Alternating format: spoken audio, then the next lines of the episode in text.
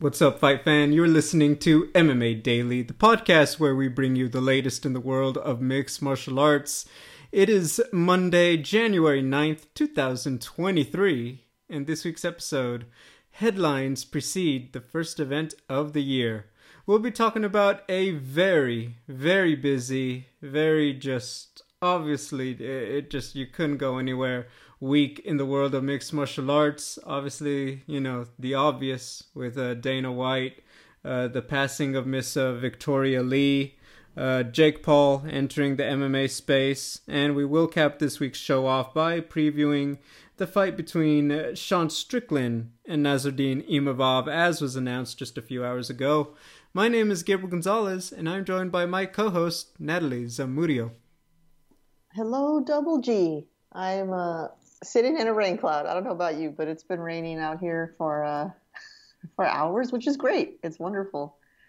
It's uh, it's definitely a little gloomy and uh, missing a little bit of the sunshine, but you know we need the rain, right? So, are you getting rain, or are you uh, excised out of this uh, rain cloud? Oh no, it's been raining all day.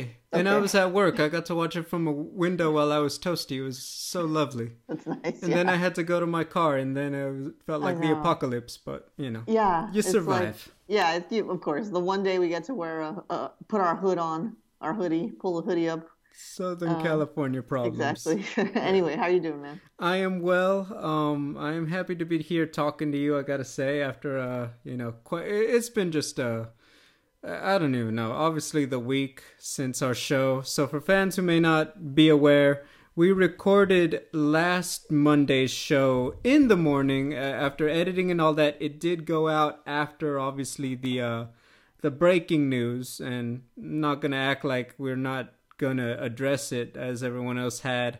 Um, but I do want to start with something else, and that was the uh, heartbreaking news that came out yesterday.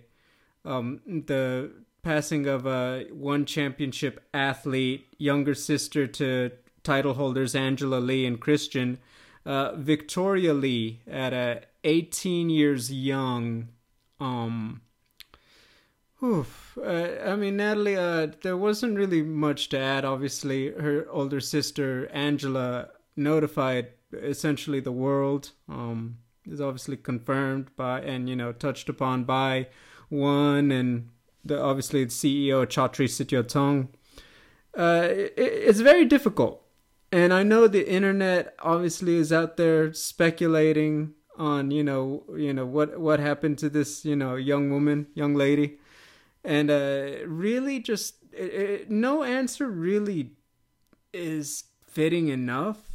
You know, you just see this, and I I was going through, and uh, you look at her social media, and she's just got this big smile with her nieces and nephews.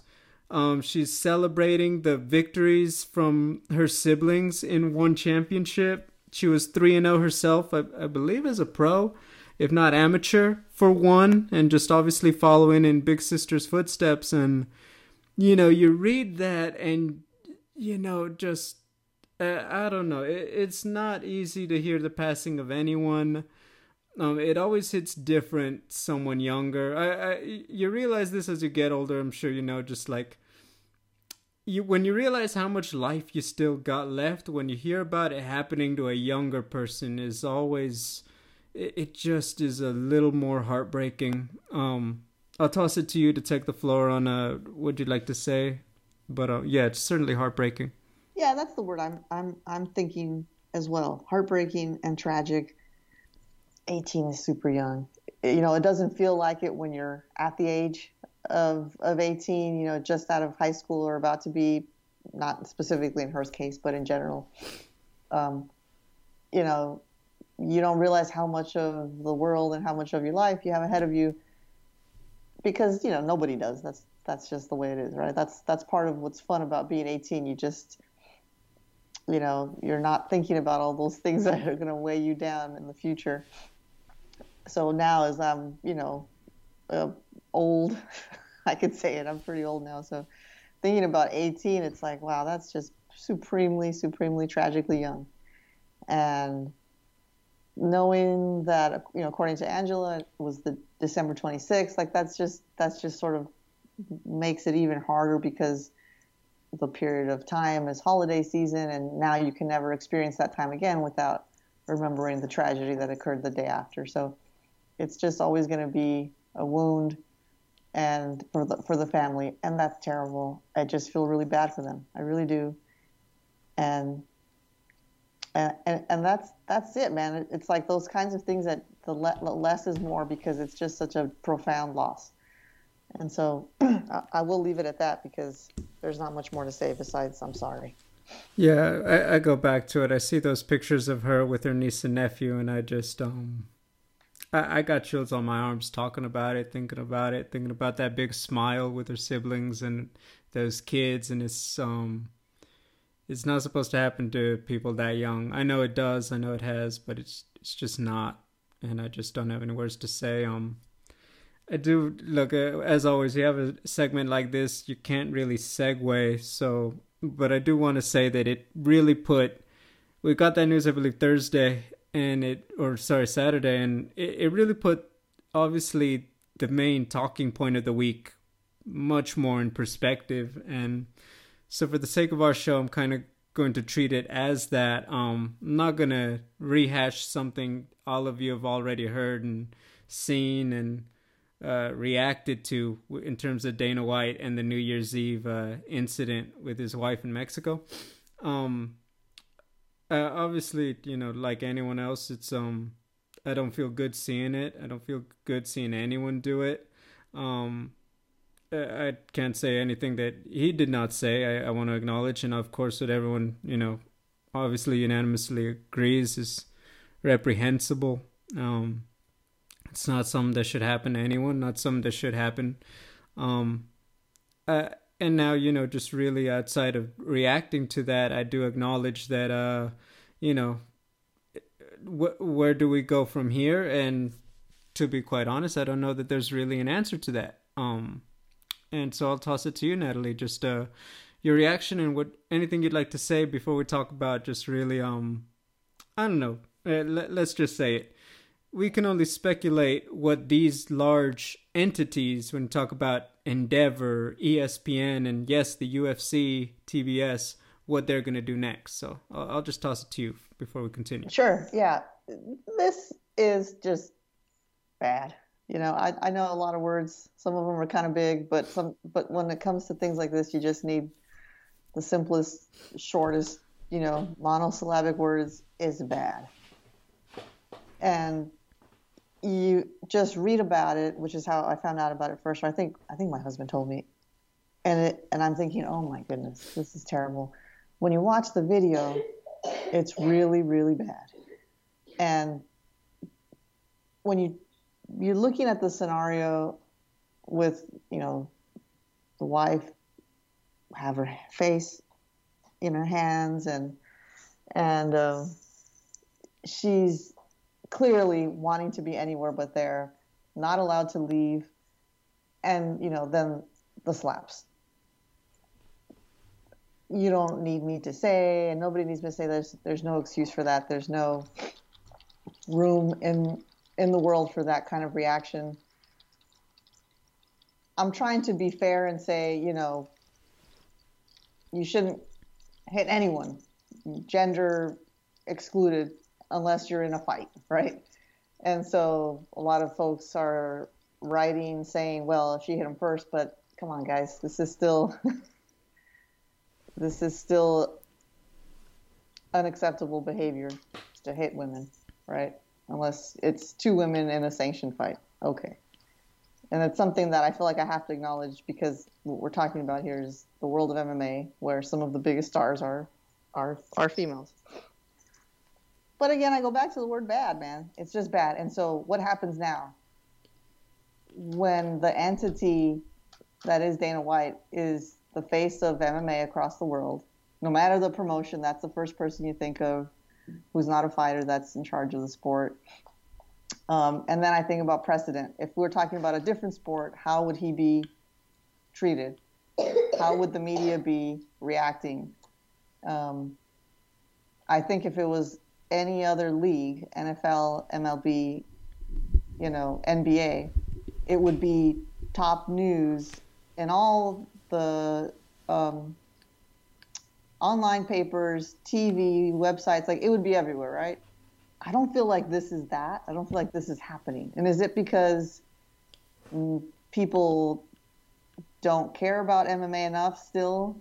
Or is it because the powers that be that are in charge of are the, like the, the bigger brands on top of UFC like ESPN and Endeavor are are trying to keep this under wraps. I don't know. But it is odd to me that this isn't being talked about more in the morning news, in the evening news, on the, you know, the headlines of, of the newspaper website. So I don't know, you might have some more insight there. Maybe I'm missing something. But that's the thing that I think about the most. Then the folks that are specifically MMA journalists at ESPN, we know who they are, they got to be feeling like they're between a rock and a hard place and a rock because their career is talking to fighters. That's what that's what their job is to interview fighters, talk about fighting, and the biggest get is always an interview with Dana White, right? That's always the biggest get. And what do you do now? Because if it was another fighter that you were interviewing, you would probably hold his feet to the fire, right? Can you do that with Dana White? I don't know. And this is one of those things where I really believe it's just going to get swept under the rug. In a month or two, no one's going to talk about it. It'll come up here and there. It's always going to be the asterisk. But he has the power and he has that kind of personality where he will just shut anyone down who tries to ask about it at Media Day. Would anyone ever dare? I doubt it. But should they, he would just say, I already apologized. I'm dealing with it at home. This isn't about MMA. Um, that's the last thing I'll say about it there are so many oh, besides this last note, which is the the grade schooler in me, which is to say there are so many jokes that you can make about what happened here, even though it's not a funny situation, and Dana White's Power Slap League. Um, I'm not gonna make them, but they're there, and it's like one of those things where it's terrible, terrible, but also the timing is just ridiculous, and uh, and I, I don't know yet what TBS has decided because I keep seeing um, headlines that it got pushed back a week. Now it's off the air, then it's back. I don't know, but I think if you're TBS, you cancel this um, because it makes absolutely no sense to continue with it. And I'll toss it back to you on that. No, that's fair. The timing certainly is, um, you know, it's not lost on anyone as the Power Slap League is coming, right? I don't think that's unfair to say, you know, it's not lost on people. Um, yeah, so uh, I think my thing about it is that I acknowledge that UFC works differently than the other leagues. For example, there's so many decision makers when you talk about NFL, NBA, MLB, um, everything from in-house with each team and owners.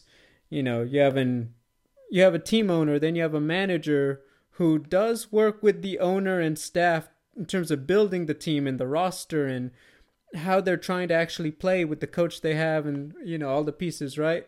And then you talk about team owners. Then you have obviously bigger investors and then the people who are broadcasting it. It's not just about espn games and all this. A lot of them have a specific network or broadcast partner for a lot of their home games those that aren't nationally televised right? And then you talk about the bigger NBA, NFL, things like that, right? It, there's a lot of that that the UFC just really, quite bluntly, doesn't deal with. Dana White essentially is the head decision maker.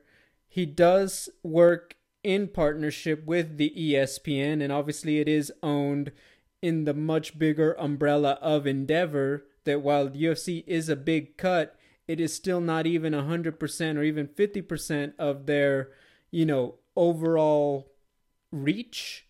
And, you know, what I go back to is that um, there's just fewer people involved. So when you re- were to say punishment or something like that about Dana White, this is a lot bigger than taking away the public speaker from the press conference podium. This is about, you know, something that would for sure yeah, remember, it's not just oh well, he talks and he's the promoter. He's the guy taking the UFC to other countries. He's the guy who's who got these deals done with Fight Island and all that. He was the one really pushing this, you know.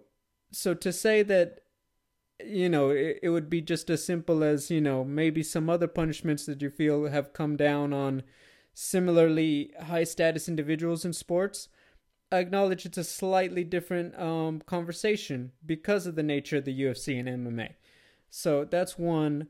Two, I completely get it. Obviously, um, ESPN is in a tough spot.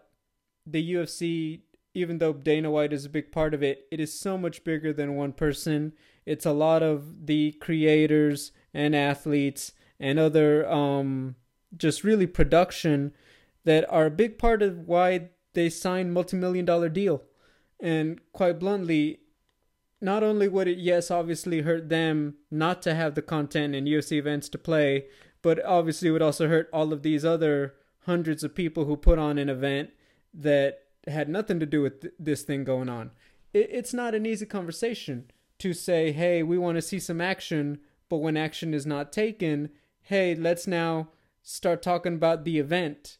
It, eh, you know, I understand it would feel contradictory. It's not lost on me that, like you said, the ESPNs are stuck. It's not lost on me that, you know, this isn't an easy thing to navigate due to the nature of MMA. Um, my final point, I certainly get it. You you want to feel like you want to see these uh, larger companies say that this sort of uh, behavior is not okay. Uh, how they are going to navigate this is honestly anyone's guess. Um, whether or not you know to start with the Power Slap League, um, I mean, uh, who knows? I think that they will honestly get to about you know today's Monday it's supposed to air next Wednesday. It was supposed to air this Wednesday, now airing next Wednesday. I'm sure they will have a decision by Friday on whether or not they, they do pull through. I think that you have to acknowledge it's a little bit like the Ultimate Fighter. Um, Dana White, who knows how much voiceover work is done he's done, who knows how much, you know, how present he is in each episode. You know, if it was just about cutting him out of the promo or calling it just power slap as opposed to Dana White's, you know, dot dot dot, um, then that would feel easier. If he is a noticeable, like seriously noticeable presence on the show, like he sometimes is for TUF, you know, suddenly how do you air this event? This becomes a lot more challenging. This isn't, you know, just about a little editing and TV magic. This almost feels like you need reshoots just to get it on the air and let it feel like its own entity that isn't, you know, doesn't have all this uh, attached right now. So, look, there's a lot of decisions to be made. I'm sure they're going to make them, but that's pretty much where we're at with it. Um, I can't really add more to that. Um, look, this is my job. This is obviously what I do covering and interviewing and all of this. And so for me to say, hey, you know, like what will happen, what should happen is uh, there's a lot of levels to it like he said, they're handling it internally um, with his family. Um, I, I, you know, to point out, she came out and you know his wife made a statement about it as well. Uh, unlike, for example, other ca- you know incidents or cases, this is not one where there's an ongoing criminal case. This is essentially a reaction to a video that came out, right? So I acknowledge that it is a little bit of a um, different kind of territory right now on how they're exactly going to handle this. So that would be my final statement about it and just how I'm surveying the landscape with what we have available, what we know. So Yeah, it definitely feels like the MMA world sort of has self tied their hands or feels at least very strongly like they have their hands tied.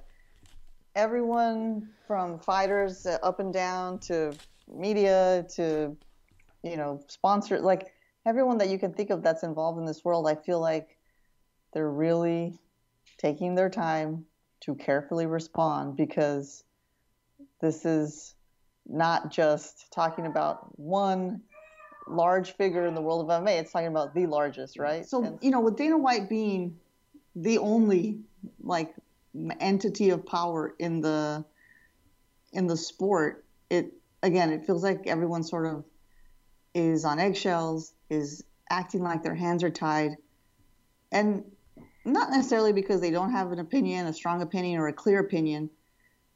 Because if it was a different sport, I think the responses would be more black and white.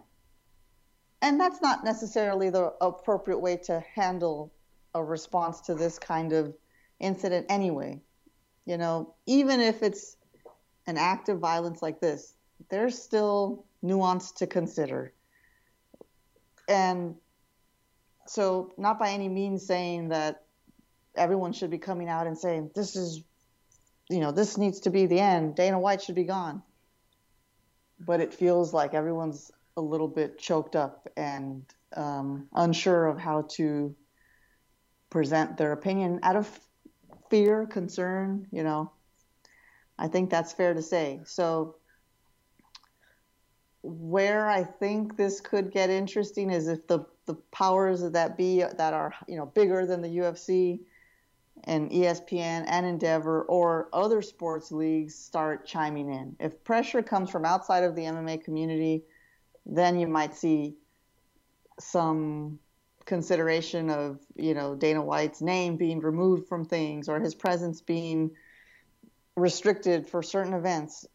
But unless that happens, I, like I said at the start, I think it's just going to get mixed in with the rest of the news and eventually, you know, put into a, you know, a junk drawer. And and and that's it, man. As far as the TBS show, you know, yeah, are they just trying to remove his presence, his name from stuff? Maybe. But if I'm them, personally, I thought the sport, if you want to call it that, the activity of Power Slap League was silly and ridiculous. And so I don't know how many people are going to be like, oh, darn, where'd that Power Slap League go? It was supposed to air this weekend. I, I was really looking forward to that. I don't know how many people will be looking will be wondering why it didn't air after all. So if I'm TBS, I feel like it's just not worth getting into this. You don't want to be tied to this this league with this man because of what just happened on New Year's Eve. So for them, I say get out of get out of the business. Um, for ESPN and Endeavor, I mean, I would be asking myself, can this can the UFC run without Dana White? do we have enough of a structure to keep this going without him? Is he really the only is he really that important at this point to the business, the success of the business?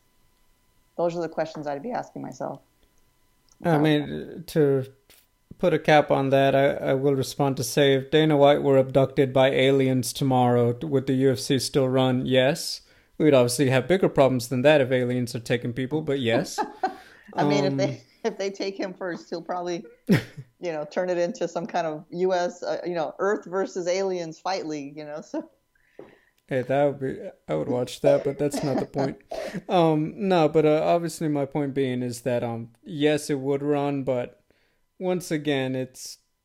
I I am sure they a company this big has to have thought of this. Obviously, they would find a way, and you know, they do like, hey, doesn't do does everyone know what they need to do if this person were to not be here of course um i do believe there you, you have to imagine even then a company like this this preparation to pass the power would be a deal that like hey you know like do all the the pieces actually know how they would divide all this or is that something that's going to be up in the air you know as opposed to I'm sure he would probably let everyone know so that things can run the way they're going to, you know, when he does choose to step away. But like I said, uh, once again, you kind of addressed it. Like uh, it's just gonna keep going back to the same thing. How they all uh, handle it is gonna be, you know, a case by case basis with just the nature of the sport and the nature of the UFC for sure. Um you know, normally the next news story after everything, I mean, particularly before last Monday, would have probably dominated the week's the conversation of the week. instead, we got hit with this one, and it's not often I would say this. I actually felt like it was a really, really great distraction. Um, Jake Paul has signed with the PFL to make his MMA debut. It's happening. More importantly, I called it. I said it. I told y'all on this very show, and you know, you guys didn't believe me, but it happened. Anyway, um, not you did. The, you did actually. You, it, it, sounded like it would have been um, an amazing, you know, news drop, mic drop. Did you have some inside information, or were you just thinking creatively? You know, sometimes your imagination just works well. Anyway, um, you know what? Yeah, look, it's obviously um, uh, look, uh, let's just cut it uh, right down. Uh, this is very groundbreaking for the PFL they've essentially found a way to sign the one guy who could probably help them cre- craft a successful pay per view. They have not talked about their numbers. Even if only a hundred people bought that pay per view, uh, they they would never, you know, release that. They would find some way to sidestep it and say we're good with it, we're happy with it, because that's what these companies do. There's nothing wrong with that. That being said, you talk about Jake Paul against anybody.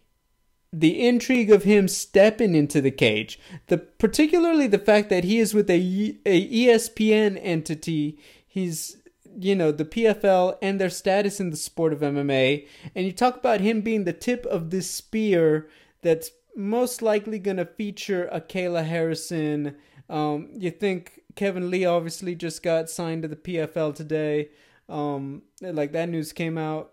Potentially an Anthony Pettis, Ray Cooper, uh, some of the other, um, you know, Claressa Shields, some of these other potential individuals to be a part of what they're calling the super fight division sometime this year.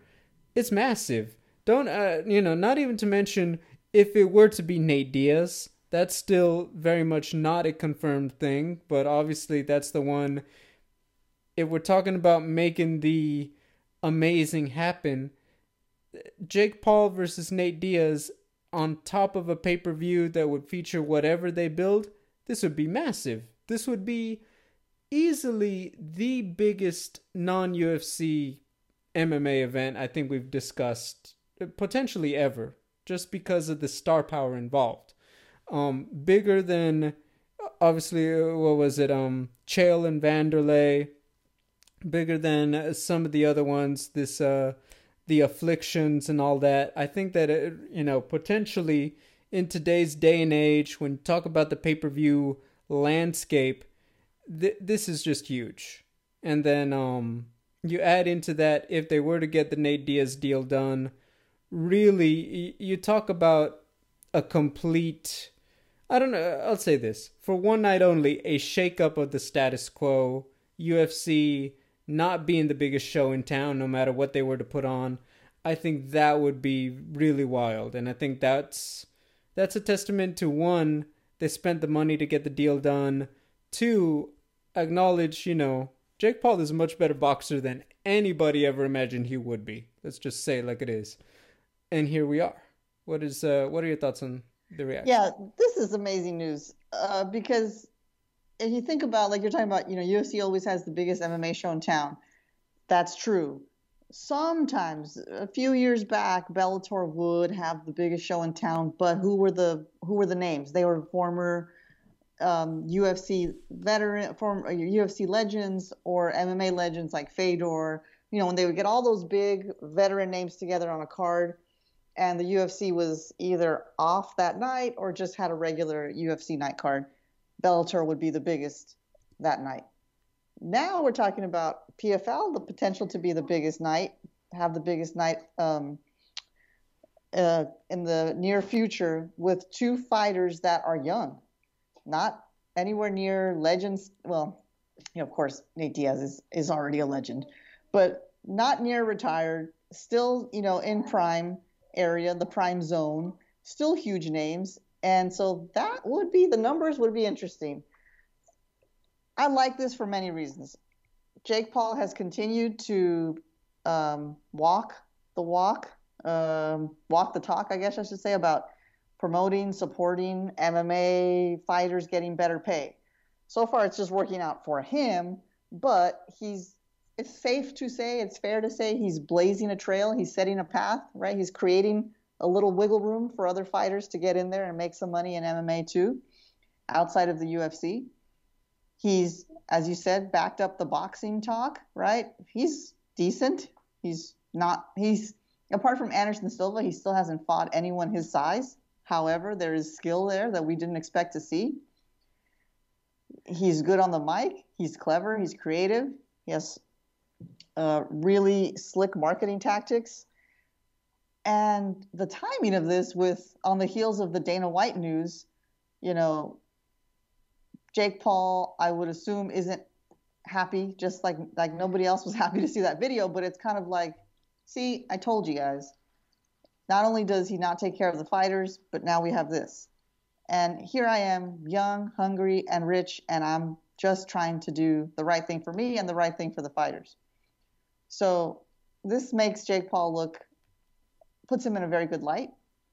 And the call out from Nate Diaz is again smart. He's he's nothing if not great at making clever call outs. Uh, he's still bigger than Diaz, so there's still going to be that, you know, picking on smaller MMA fighters. But at least Diaz is closer, right? I mean, Anderson Silva was the closest, but at least Diaz is closer than, you know, Askren or Woodley.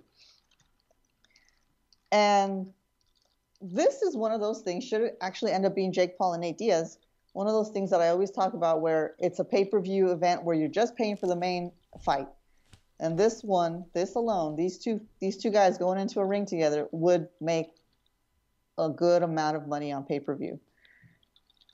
And my only question then is to you when he says that the pay-per-view events are 50-50 in terms of splitting the revenue between the promotion and the fighters, that would be 50 for PFL and then 25 25 for Paul and Diaz. No, well, technically, I believe it should be split. Uh, I'll say this: fifty PFL. Let's say hypothetically, like twenty-five Jake, the other twenty-five, the rest of the undercard. I see. Depending on who they get, right? Right. Well, he is I, the mastermind, right? So he should get more, I guess. Yeah, I mean, here's the thing: he would obviously, he should get a bigger cut. We all mm-hmm. know what people are tuning in for, respectfully. Yeah. Um, to, obviously there's a few things. One obviously 50-50 revenue sounds great but you also got to think 50-50 of what? Of what yeah. Compared to a ufc pay-per-view. That's one. Not to say that it'll be bad but you know keeping it real right down the middle. Does that also mean they don't get paid a purse? It's only oh yeah they will the they will. They, oh they do. Okay. they're for sure getting purses people would not sign just straight up for sure. Gotcha. Okay. Um, secondly, the PFL doesn't actually have a middleweight division that would work for Jake. So, is it another welterweight moving up? I mean, you know my thoughts on that. I'm not gonna go there again. Secondly, um, I mean, imagine like 200 at catchweight, 200 pounds, Jake Paul, Thiago Santos. Like, oof like, is yeah. he going to do that? But I did see Jake Paul throw out Mike Perry, and well, as entertaining as Mike is, he's not Nate Diaz, right? Yeah. So I do acknowledge there's a couple of these parts of the equation that before we put it in the oven, let's acknowledge that it may not be quite all that as much as we wish it would. That being said, I want to acknowledge this. Um, Jake Paul has thrown this out there for Nate Diaz. I completely get that boxing feels like it has so much more money attached than MMA. This is going to be one of those times I'm going to say something that I wouldn't expect. I don't want Jake Paul to box. Uh, to be honest, now that you've announced this, I think that fewer things could hurt this entire master plan than for you prolonging it to go do another boxing fight. I don't even want to see it. I feel like you've already said it Let's just do it. Boxing, he, you're how old? Boxing will be there next year. Boxing will be there after your debut. Focus on making this deal right now while the iron is hot. Because quite simply, if if he boxes anybody, I, one, I, am gonna just say this: I don't see Nate Diaz doing a twofer. They're not doing a two for one. It's not gonna happen. Um, I know I've said some things haven't happened. I'll put some money on it again. It's just not gonna happen. So, really, I don't really care about watching you box Tommy Fury. I feel like now that the heat is on MMA, I want it to be like a sweepstakes. I want to build up all of this to this really big fight. That that's what I want from it. Because I think to announce all this and set all these wheels in motion and just say, "Oh, by the way, guys, we're going to take a detour before we go." I would just be like, "No, that that just frustrates me more cuz now I'm like, let's get to the one we really want to see." Um because really you're not going to pick guys, you know, you're not fighting the guys at your weight class with titles, all right? You're, you know, it's going to be another showcase type bout, which yes, they've been fun, but we've already discussed. We're ready for more. So right, that's how I feel about it. So, so he, you're saying that he wants to do another regular boxing match outside of PFL before he does this? Yes. Oh, yeah. That's um, that does feel a little bit like a waste of our time, like to just sit around and wait to see this of the, the juiciest of propositions of, of Jake Paul's, you know, combat sports career yet. Um, but maybe he's just saying that to put pressure on Diaz. I don't know. Oh, you can't rush Nate Diaz though, that's for sure. Mm-hmm. Mike Perry though, you could, you know, you could rush him. So, you know, if you're willing to get in there with him, that would be, you know, interesting. Um, maybe does the appetizer before you do Diaz, but then that kind of muddies the water a little bit. Uh, because if Jake Paul, like you know, you have to be very careful here. You want to, you want to, you don't want to look, you know, less than when you go in against Nate Diaz, right?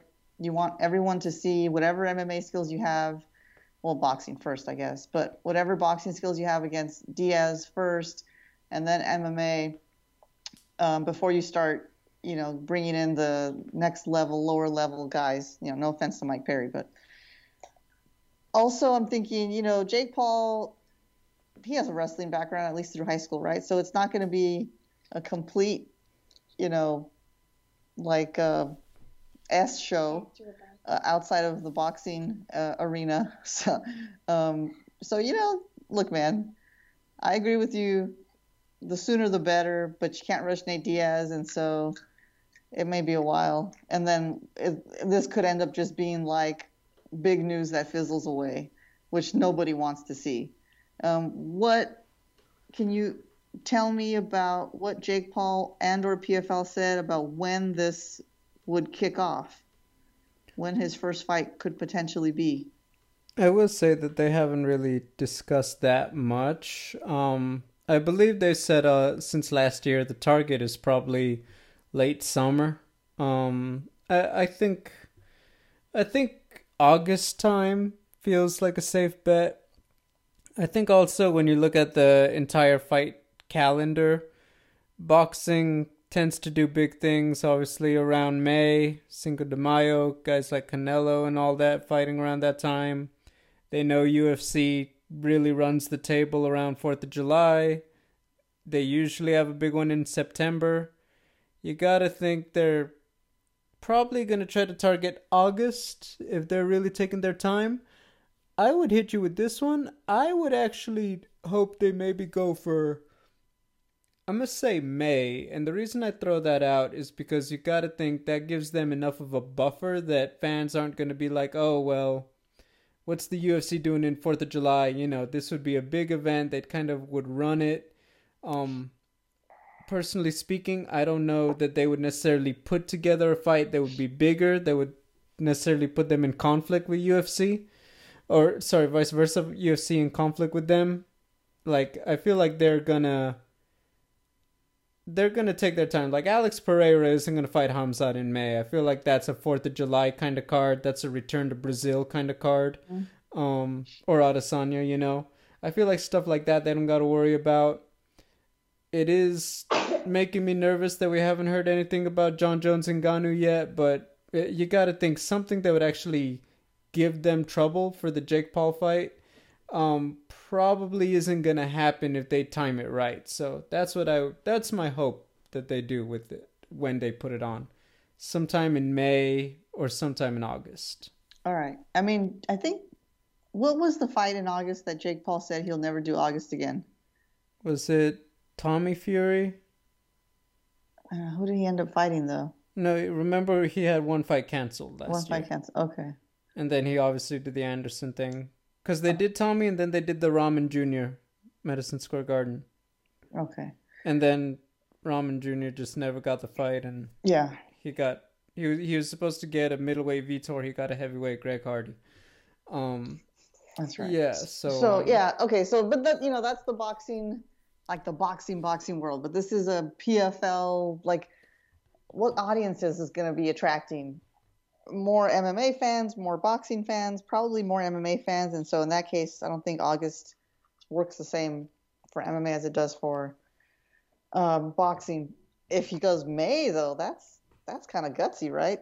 Because that's like Canelo. That's that's that's the zone that is already a little bit occupied, but that would be pretty uh that would be a bold move. So Because I feel like June, then you're asking respectfully the fan base, like, hey, you know, spend your money here before you know you want to spend your money on the UFC product, right? yeah, yeah. You know. And also, who knows how much they open the checkbook. If they just start cutting checks, cut a check to Cyborg, make it happen, uh, all of that is obviously on the table, right? So uh, I think that's something you really got to acknowledge. Um, that almost feels like an all or nothing kind of move if you were to do let's say at worst Jake Paul, Mike Perry, Harrison, Cyborg. I mean, that's like a, you know, one that's a lot of money. If in the chance, let's say they make miracles happen, Jake, Nate, Kayla, Cyborg, I'm going to just say it right now. If that doesn't hit, don't even bother doing pay-per-views. You Yeah. couldn't really try any better than that, and it would just be proof of the business, right? UFC is the only pay per view entity. All right, then fine. But you know, I get it. It's so much revenue to be made, right? That's why these guys do it. You know, you've never heard of pay per view basketball. You know, I, I I get it. So Yeah. yeah, so that's that's just my final point. Uh, real fast. Um, if okay, we've thrown out Nate, Mike Perry. If you could think of another person to fight, uh, Jake, do you have someone in mind? Uh I guess well, I'm like they have to be free agents or, you know, some I mean, uh, let's say high in the sky. let's say they could Bellator somebody. Let's say the UFC roster is out. Okay. I, I I'll give you two. I thought if Rockhold is done, and if Rockhold could get out, maybe Rockhold. Gegard Mousasi was one that also came to mind, just on the size. Do you think Rory MacDonald, I mean, could come out of retirement? Is that silly or is he too small? I think he's too small, but I don't hate it. If I'm being honest, feel like, hey, why not Red King? Yeah. Uh, I feel like Rory, though. I think even he knows it's probably you know the time for this kind of circus has passed. Yeah, the antics, uh, yeah, Yeah. not his bag. Um, yeah, I don't know. Who else would be a good choice? Yeah. Lu- Luke stands out to me if he's out of his UFC deal. That's a good one, but I, Paulo Costa, because Oh, of all boy. this contract stuff with UFC. yeah, I don't know. That those are the two guys, but yeah, everyone else is kind of tied up. If I'm being honest, or quite bluntly, too good for Jake. I mean, much as I'd like to tease, we're not. I'm not trying to see a dead body. I I don't want it. We're not trying to throw the people's money away, you know. So, yeah. I mean, if okay, wait. When you're talking about who, if if not Nate Diaz or Mike Perry, are you talking about boxing or MMA? MMA. MMA. Okay, yeah, Rockhold uh, question mark kick to the head. That that that would be it. Um, yeah. that. um, yeah, I think the best matchup, if you really want to see a fight, um, would be someone with kicks. Um, well, it depends. If you really want to see uh, Jake Paul knocked out cold, someone with like just uh, excellent kickboxing, um, and also good wrestling, which is actually you know, your man Luke Rockhold. Um, yeah, that's that's a, a pretty solid matchup there. I mean, there's just a. We'll find out. There's a, just a quite a few options, so I'm sure we'll figure it out. Um, what is it? okay, let's hit a few other fast ones as before we, so we have some time to breathe with our Yeah. new main event. Tatiana Suarez, Montana De La Rosa, February 25th. Uh, about three years out, four years out for Tatiana. Montana fought last year. Montana, you know, um, not quite on a win streak, but I, I think she's coming off a loss, but, you know, kind of been a little up and down. Obviously, Tatiana would be moving up to flyweight now for this one. Uh, if you asked me last year, 2021, sorry, I would have said amazing time for Tatiana to come in. I think we all did. Just her versus Rose at the time, her versus Valentina. There was just a lot of intrigue there. I acknowledge that while she still could shake it up, the competition right now is feeling very, very difficult. When you look at uh, Manon Fior, Taila Santos, even if she were to go back down to strawweight, and you look at Zhang Weili right now, uh, Jessica Andrade, if she gets back after it, Amanda Lemos, all of it really, you know, she's coming back at a very competitive time. Is she a major player? Absolutely, but I acknowledge coming off of the uh, injuries and all that, just getting a win isn't gonna be quite enough to sell me. I think that it's a big. Eh, she's gonna need another big win after this one. Obviously, this was would be a big turnaround for Montana. That being said, when you remember what Tatiana was able to do prior to the ACL injury that kept her out last year, the neck injury that kept her out for the majority of this time before that, it's it's a tough mountain to climb, but I remember how big of a beast she was before she left, and it's like, oh, imagine. So I, I will say there is a good level, a good reason for excitement in this one. What about you? Yeah, I was gonna say, even though you're what you're saying is totally true, the competition is is a lot tougher now than when she was starting her climb. Let's not forget, and I say this completely complimentary, she is really big and really strong. Like it, it you know, and she has this this very very deep wrestling skill set. So the only my only concern would be you know the old uh, ring rust, not not uh, so so more mental than physical, because even though she's been out with with serious injury, especially the neck one, you know she's not just sitting on her butt. So if she's not exercising her body, she's exercising her mind. So I think she's ready to get in there and I think she's still going to be bigger and stronger than most of these these these other uh, fighters in her division, the new division. So I'm actually excited for it. The matchup itself is a good matchup for her to try and get a win, and for Montana De La Rosa to say, you know, you know, I'm still I'm still here. I can still do do great things. Watch this. Um, this is just the tip of the iceberg for Tatiana Suarez, I think, because if she can really put on a good show, do something significant, a big finish, like I think she will quickly be moved into into the the higher echelon, the upper echelon of the of the competition. It uh, I'm glad she's back because when she was starting to climb, that was always sort of like the biggest threat in the room at strawweight, right? Thinking of her fighting someone like Rose Namajunas, who is like a complete martial artist, but then you look at the size differential and it's like, oh, okay, well, yeah, geez, that could be interesting. So this is this is exciting. I'm glad she's come back after a really really lengthy layoff. No, for sure. I think we're gonna have a lot to enjoy uh, going into just these next few months. I obviously hope a couple more big announcements get made soon. Um, one of the more unexpected ones, and this one almost um, uh, this one had a left field, but it was like okay, uh, Khabib normal coach Khabib. Obviously, Khabib the fighter's been retired. But I guess Khabib also spoke with the team to say, guys, I'm probably going to be taking a step back. He is still going to train. It's not like he's just completely abandoning the team, but he's kind of said he's essentially going to step away from coaching, all of the travel, all of this and that. You know, he wants to spend more time at home with his family. Obviously, he's got his own businesses outside of MMA to cultivate, um, you know, back home in Russia. And essentially, you know, this one kind of came out of left field for the simple reason that he, behind Javier Mendez, per his own words, he really essentially was the architect for a lot of his teammates. You think he was there for Islam Makhachev to get a UFC title. Um, not in the corner, but obviously part of the camp for Usman to win a, you know, the lightweight title Bellator. Talk about the strides being made by Umar, guys like that, uh, you know, uh, in the rest of the UFC.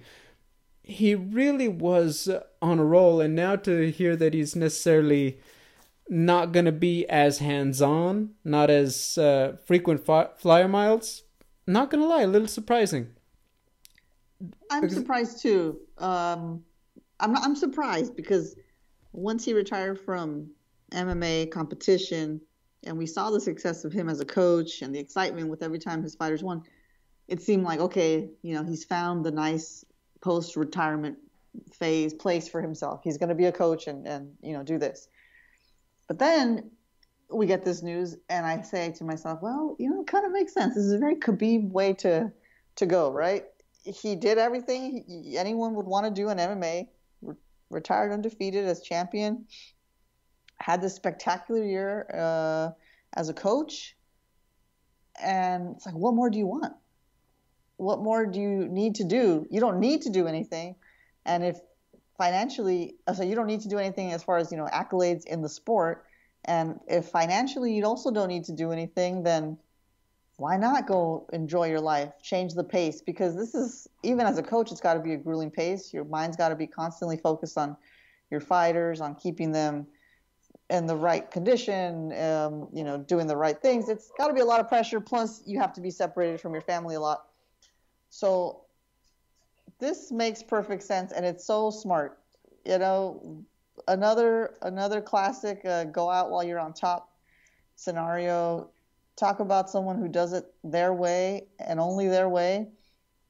Maybe he'll come back if he wants to, but like there really is nothing more to do. He's already been, you know, he retired as champion. His student has now taken over the belt and like walk off into the sunset. You know, that's that's how it looks to me, and I can't argue with that for a second. I mean, this idea, leave him wanting more. I mean, the guys like he's left while we want him to fight more. He's left while we want him to coach more. it's really um you know, uh, I, I will say I, I do think that he will still maintain a slight presence. I mean, uh, I'll, say this: if he's not there for Islam Makhachev, I, I would be truly shocked. And not that he obviously isn't free to do whatever he wants. He doesn't know anyone anything, even his team. You know, just the message we've been sent over the last few years, and then for him to just be like, "Hey, I'll FaceTime you." I would find a little shocking, but once again, like you said, he's kind of won the game, right? Like undefeated, went out on top, Hall of Fame, coached his buddies the following year to titles. Like, like you said, what more? So, yeah, I think it's really something. Uh, who I mean, we kind of said it, and I, I admitted it. Is like I would have loved the whole Charles versus Khabib and all that. As you get through that event in October, you realize why it was always. It, it truly was a done deal. It was never gonna bring him back. So, you know, I get it. But yeah, I just find it very shocking. It feel like a 180 not to see him around, but that's his prerogative. If the guys feel like they've had his support and now it's on them to take it the rest of the way. Power to them, but for sure. I mean, imagine if he owns a business and he's like, guys, I'm just going to start golfing, and then he joins the PGA Tour. It's like, what? You know, apparently he could do anything. Apparently so. he can do anything, yep. yeah, there we go.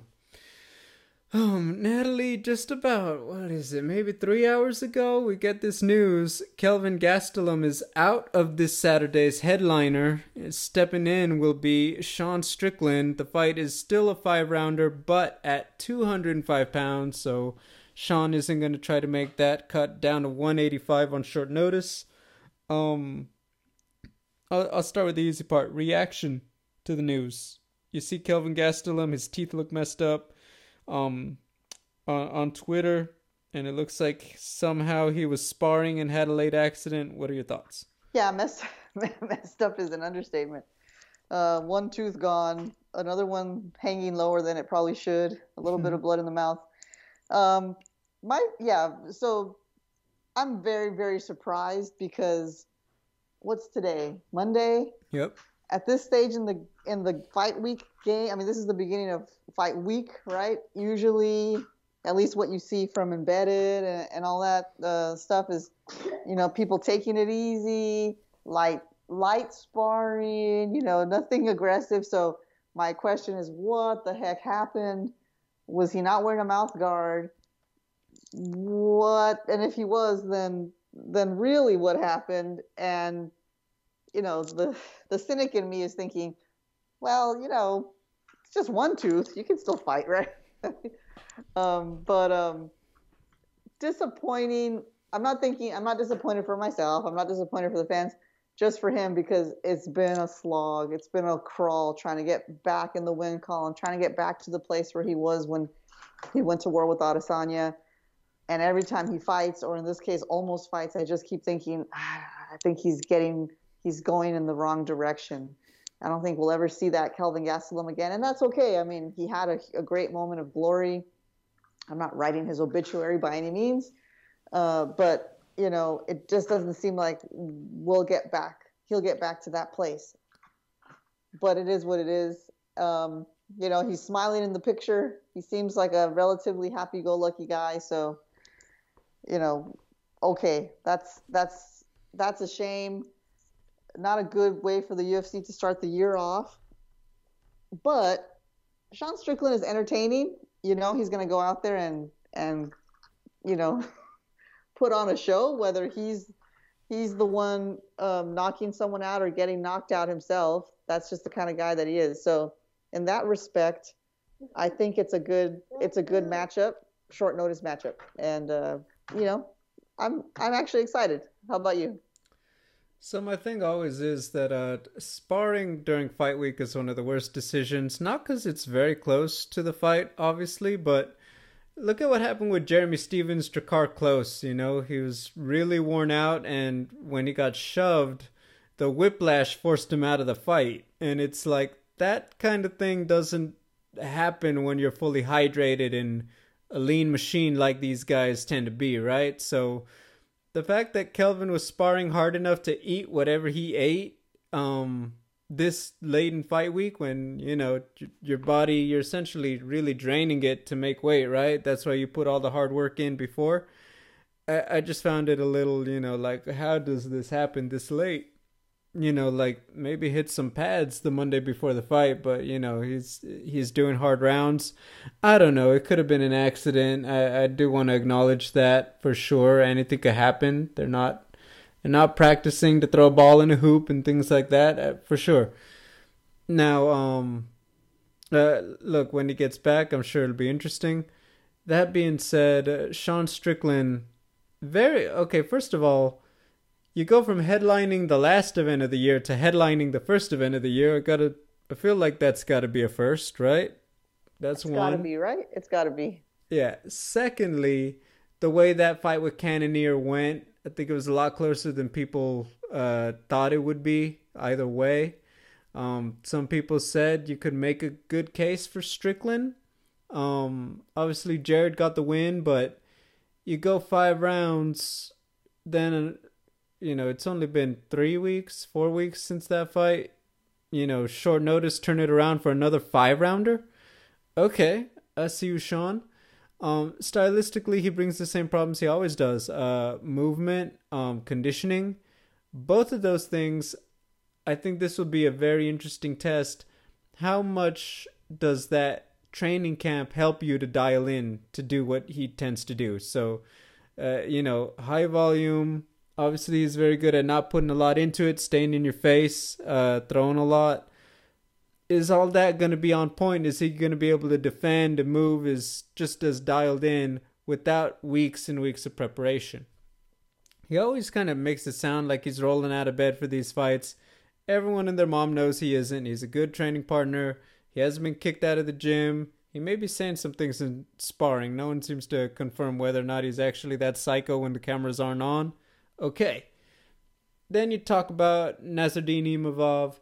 This guy, very tough, uh, up and comer, obviously broke into the rankings last year. If I'm not mistaken, he was supposed to do contender series, and then he ended up getting a UFC uh, contract just straight up. Like, he was gonna fight um Gregory Robocop Rodriguez.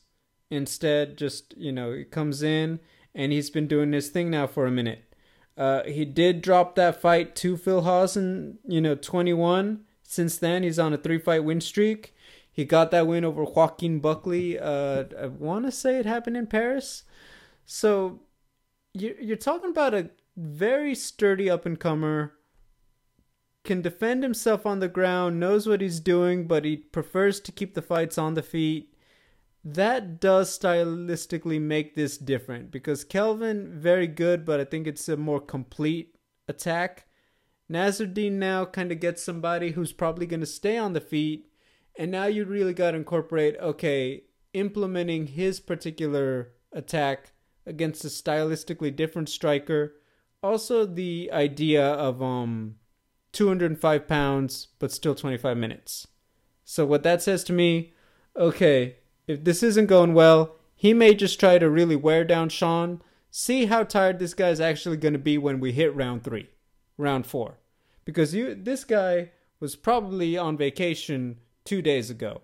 Now probably. he's already back at it. So, all of that means there's there could be some tactical choices made out there if it isn't one way traffic for Nassourdine going into this. So it makes it very interesting that way.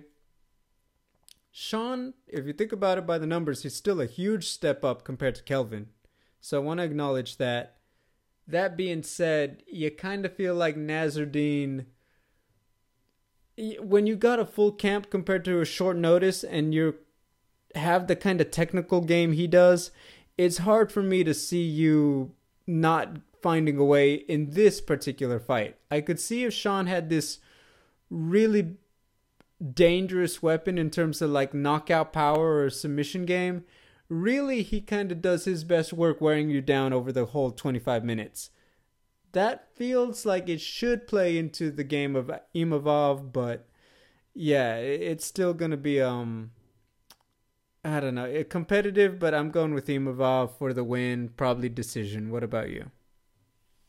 I think he'll win also, but I think he can get a finish in there. I think Sean Strickland's going to try and, yeah, like you said, he's probably coming off the couch or something to that respect and to that effect, I should say. And so I think he's going to try and get this over with in the first two rounds, and he's going to throw everything he can to finish probably won't be able to, and then maybe he'll get countered or something. I'm thinking Nassourdine TKO round three. All right, all right. I see you. I see you. Yeah, um, by the way, That's not for fun. nothing, Eric Nicksick thinks he's Trevor Wittman or something. He will be coaching in the last three fights of the night. So, oh my goodness! But yeah. not even Trevor Wittman did that. He had his broken up. there you go. The man wants some overtime. Yeah. All right, I, I see you. I see you, Eric. but yeah, no, um, it's gonna be a very interesting one. Um, I'm interested. What I don't think anyone's gonna talk about it this week at media day. Obviously, the the elephant in the room, but I'm sure it's something. Um, I will say we're probably not gonna see as many familiar faces as we thought we were next week, but it is still a pay per view week. UFC returns to Brazil. You've got the light heavyweight title fight between Glover Teixeira and Jamal Hill. Uh, the number four flyweight championship title on the line. Deiveson Figueiredo against Brandon Moreno. Uh, what are your thoughts as we look forward to next week? So Figueiredo Moreno four. Can't believe I'm saying that. Guaranteed war. You get your money's worth right there. Uh, Glover Teixeira and Jamal Hill fight we never saw coming, but is it is it is it a really awesome matchup? It is. This is Glover Teixeira's moment to really cement. He doesn't need to cement his legacy. It's well in hand. But this is one of those icing on the cake, cherry on top moments for him. If he gets the belt back in um, in in Brazil, like, would you walk off into the sunset after that? I think I would. What do you think you would do if you were Glover Teixeira and you won the belt? Man, it's so hard for me to say just like, man, take the belt and run. Don't get paid. I kind of would. Grab a bowl of macaroni and just keep running. Yes, but it's like, ah. Uh, here's, it, can I be honest with you?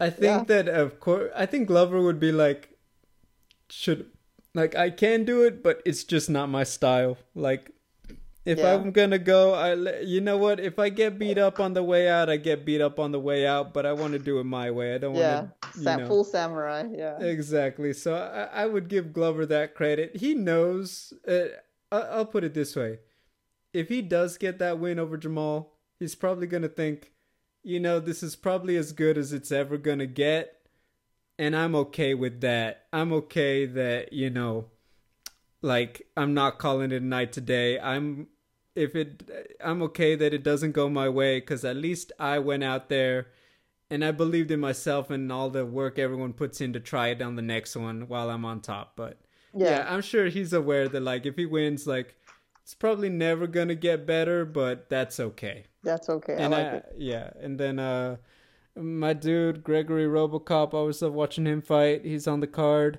I want to see how it all comes together. You got Gilbert Burns, Neil Magny. You got Dr- Jessica Andrade, uh, Lauren Murphy. So as That's a full fight. as a full package, Yeah. I really like it. It's not lost on me. Okay, you know, we have a couple of from left field with Glover Jamal. Obviously, if it all comes together, it could be really epic. But I do acknowledge that, like, okay, you know, this um, it might need a little bit of heat up. It might need a little bit of that magic to be as special as you want it to be. So that's where we're at with it. So we'll digest it. We'll get into it. Ladies and gentlemen, thank you so much for listening. It was a long episode. Remember, like, comment, subscribe. We'll be back next week.